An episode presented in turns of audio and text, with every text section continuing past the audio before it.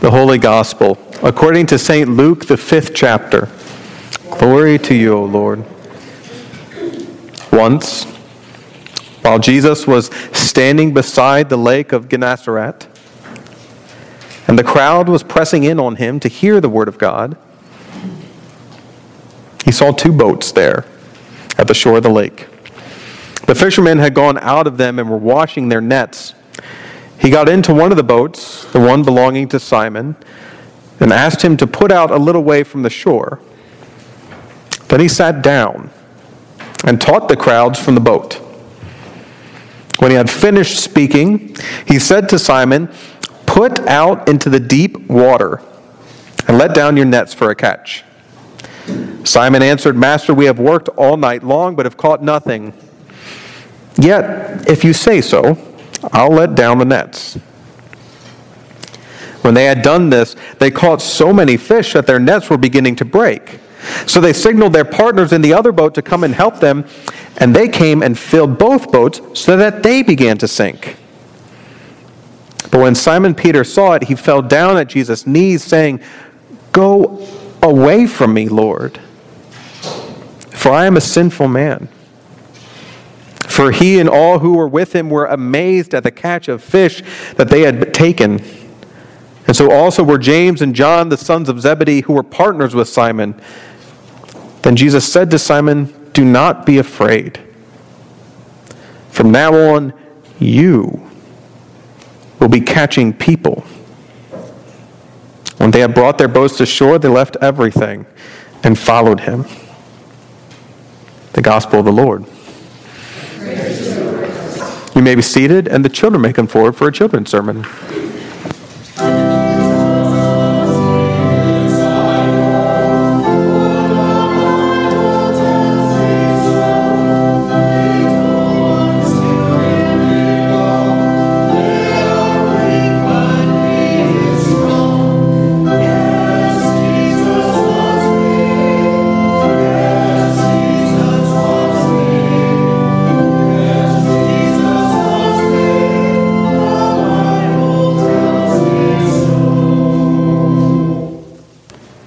Morning. Good morning. How are you? Good. Got a question. How many of you can throw a ball? Great. Me too. I'll put my hand up. Uh, how many of you can throw a ball from here to that wall? All right, me too. How many of you can throw a ball over, oh, I don't know, maybe the garage? All right, me too. How many of you can throw a ball over the house? How many of you could throw a ball over the barn or any barn that you have? Yeah. How many of you can throw a ball over the steeple of this church? Mm. All right, now we're out. Now we're out.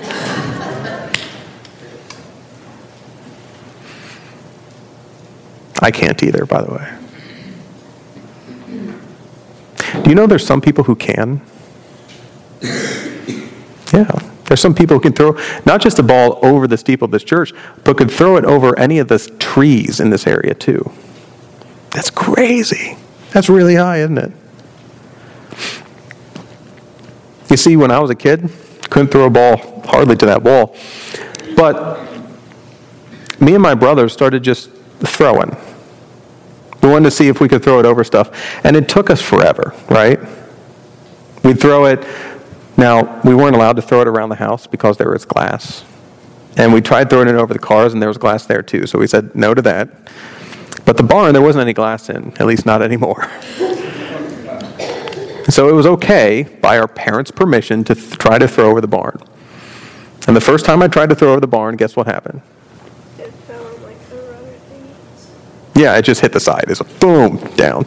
and I tried throwing it again, boom, down. Tried throwing again, boom, down. Years went by. And the ball would kind of creep slowly up. It finally got onto the roof. And I got a little bit higher than the roof. Then got a little bit higher again. And it had this huge round roof. So you throw it up onto the roof and just come sputtering back down to you. Mm.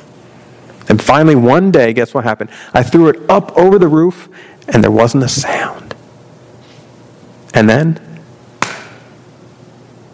it hit on the other side. I threw it over the roof. And I was so pumped. Actually, I wasn't the first one of my brothers to do it. Like everybody else did it before I did. But I was so excited because I did it. And I ran around to the other side. And then guess what? I threw it again, and guess what happened? I hit the wall again. but I kept going. I kept practicing. And then I'd throw it, and then I could get it over just about every time. And then me and my brothers would play this game where one would stand on one side of the barn, one stand on the other side of the barn. We'd yell, Are you ready? the other one saying yes. Then you just heave it over and you try to catch it. And we could throw, we could play catch over the barn. It was so cool. We didn't think it was possible. We did not think it was possible at the beginning to throw over the barn, but we kept trying. We tried over and over and over again. And that's kind of what this story is about today, isn't it? Jesus is with his disciples in the boat, and they're fishing. And they've tried fishing all night and they caught nothing. And Jesus says, Try again. And there's no real reason to believe that it's possible, but they try it again and they catch not just fish, they catch so many fish that they start sinking. Their friends come out, they start sinking, and after they get back, all wet from taking in water and the fish that they caught, Jesus tells them something else that's very hard to believe that they're going to fish for people. Now, we don't mean literally fish for people. That'd be weird, right? but what we do mean is that Jesus is going to use them to tell everyone about God. And Jesus is going to use them to share love with people and to share food with people and to even heal people and to forgive people. And that was hard for them to believe too. They didn't think it was possible too. But they tried. For over three years, they tried again and again and again. And it wasn't even until after Jesus died on the cross and rose again that they started realizing that this was possible. And they started doing it. They started being the ones that loved each other. They started being the ones that forgave each other. They started being the ones that fed each other. This story is all about trying to do something that we might not even think possible. Just like throwing a ball over the barn. You try again and again and again. And eventually, sometimes, you can break through. I want you to think of something that you've heard in church before that you think probably can't happen. It might be feeding everyone that's hungry. It might be loving people who are mean to us. It might be forgiving people. It might be just like doing what you're told most of the day. I want you to know that it's possible. You're not going to get it perfect. That's not what I mean. I just mean that it's possible to try over and over and over again, and eventually, by God helping us, to do it. To actually do the things we want to do.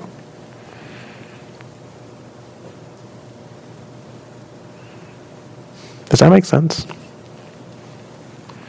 Good. Should we pray? Good.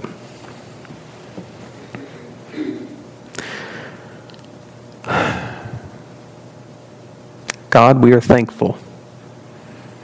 We're thankful that you love us and you care for us.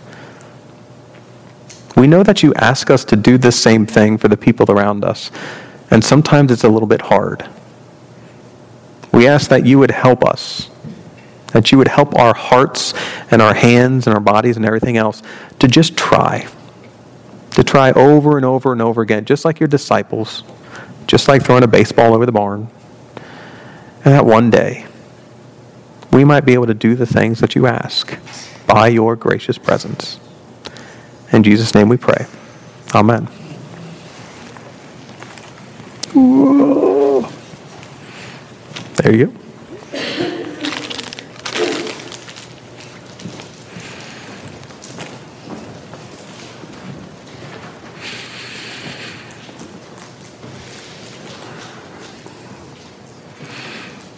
In the name of Jesus, amen. The first one I saw throw a ball over the barn was my dad. Because he told me an outlandish story that when he was young, he used to throw a ball over that same barn. We all looked at him like he was telling a joke. No, you didn't. So he walks out there wearing, you know, in typical, I got stuck in the 80s fashion. Jeans are pretty fitting and boots that are pretty dusty. And he warms up not one bit and he just heaves the ball over the barn. we, were, we were just dumbstruck. There's no way that just happened. So he walks all the way around the barn, picks up again, heaves it over the barn, and here it comes right back at us. Wow. And from that point on, you could see the Siebert boys just pelting the ball barn with balls. and it didn't work for years.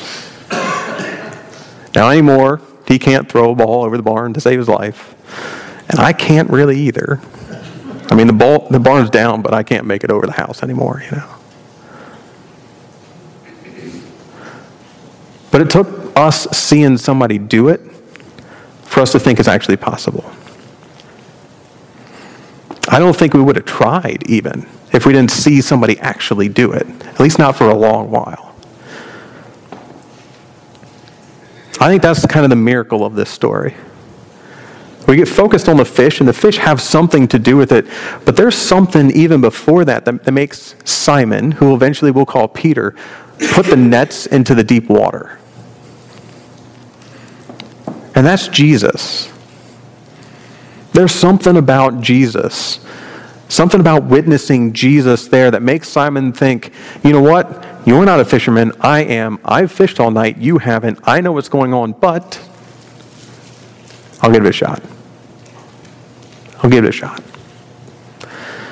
There's something about seeing someone in front of us actually start to do the things that we're supposed to be doing that makes it seem a little more possible, doesn't it?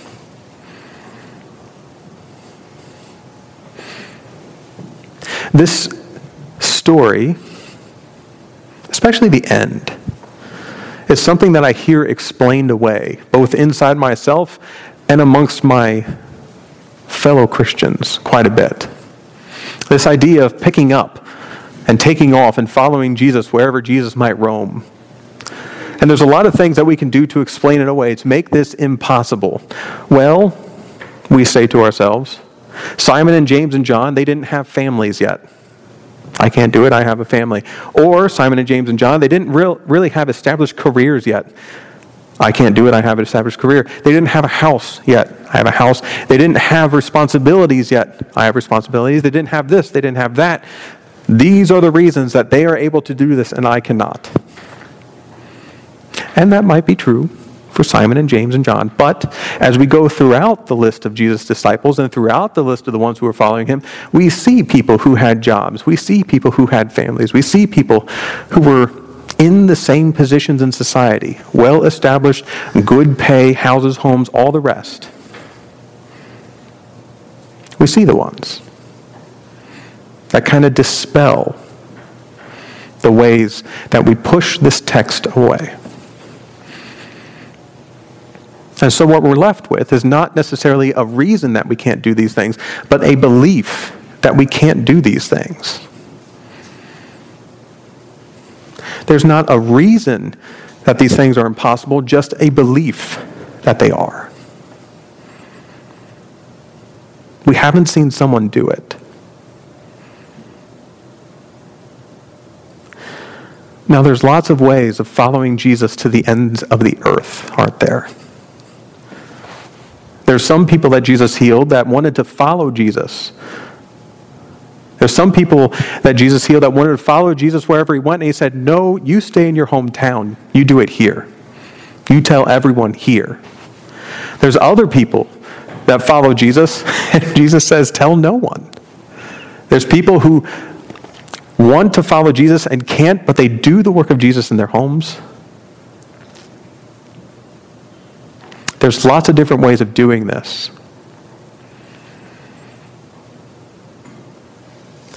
But nonetheless, there's that lingering belief.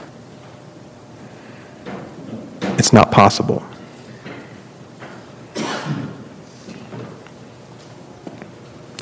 We need to see someone do it.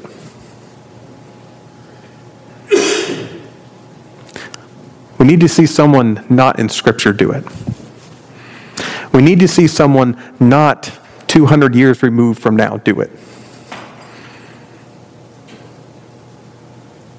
What about Dorothy Day? Do you know who Dorothy Day is? She's a writer and a journalist that gave up a promising career here in the United States, oh, 40, 50, 60, 70 years ago, something like that,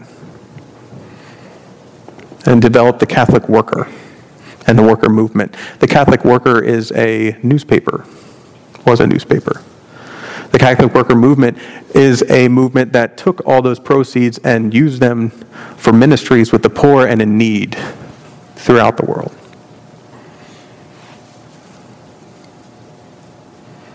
So there's one. But even then, there's something about this that seems too far removed. There's something about this where we need to be able to see this person. We need to be able to witness this person.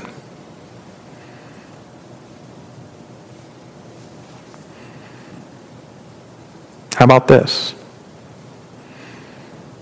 I want you to think of the ones in your life, living or no longer living, that are the type of Christian you wish you could be. Right now, I want you to think of the ones in your life, living or not living, that are the type of Christian you wished you could be. Take some time to just gather that right now.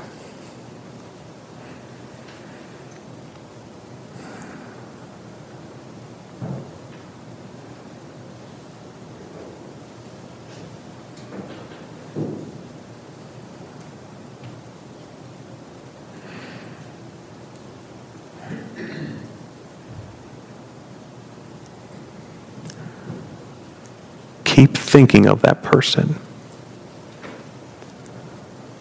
Keep thinking of that person, and I want you to look at what they're doing.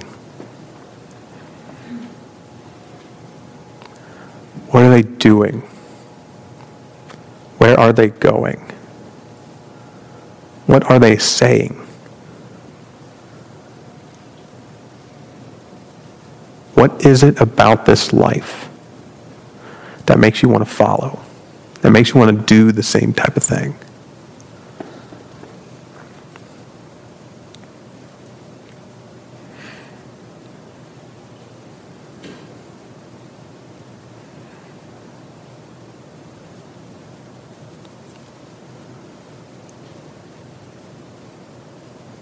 I want you to come back to this moment.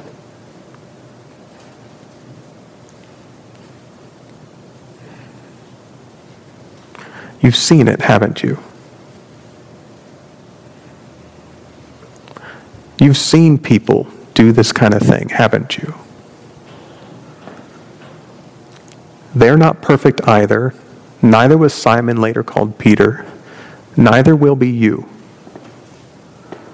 But you've seen it. You've seen people follow Christ as best as they possibly can. You have seen people leave their boats, so to speak, and pursue Christ with the fullness of their lives. You have seen the ball go over the barn. You've seen it.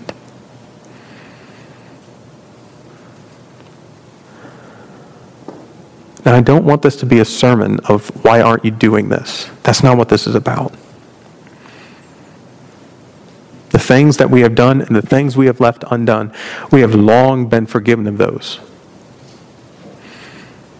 And Christ does not condemn you with any of it. That's forgiveness.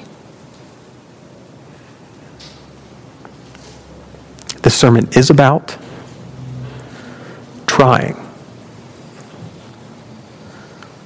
About trying over and over and over again even though there's something inside of us that's trying to tell us that this isn't possible.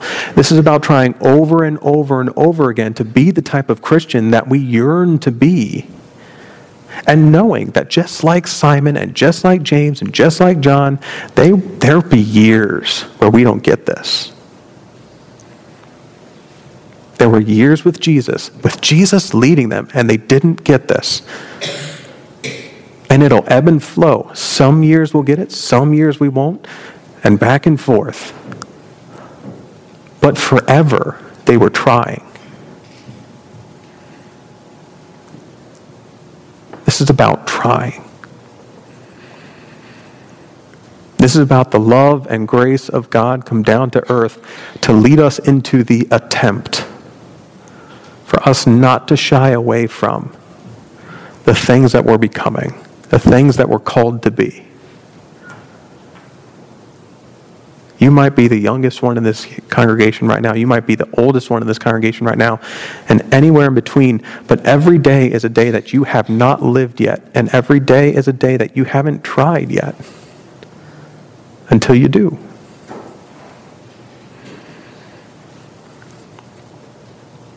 So try. You've seen the thing that you want to be, just try. Try to do the things that you're doing. Try to become the things that you want to become. Just try.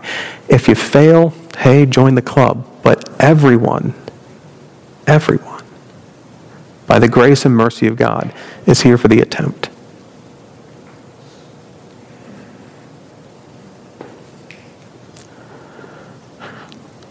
May God comfort you in those moments when the voice inside that tells us it's impossible is very loud. May God comfort you when you realize a week from now or 40 weeks from now that you've stopped trying again. May God call you again and again to abandon the things that hold you back, and may God, by the mercy and grace of God, use you to deliver these good gifts to one another and the whole world. And may you, from time to time, see the ball go over the barn again and again and again. God be with you. Amen.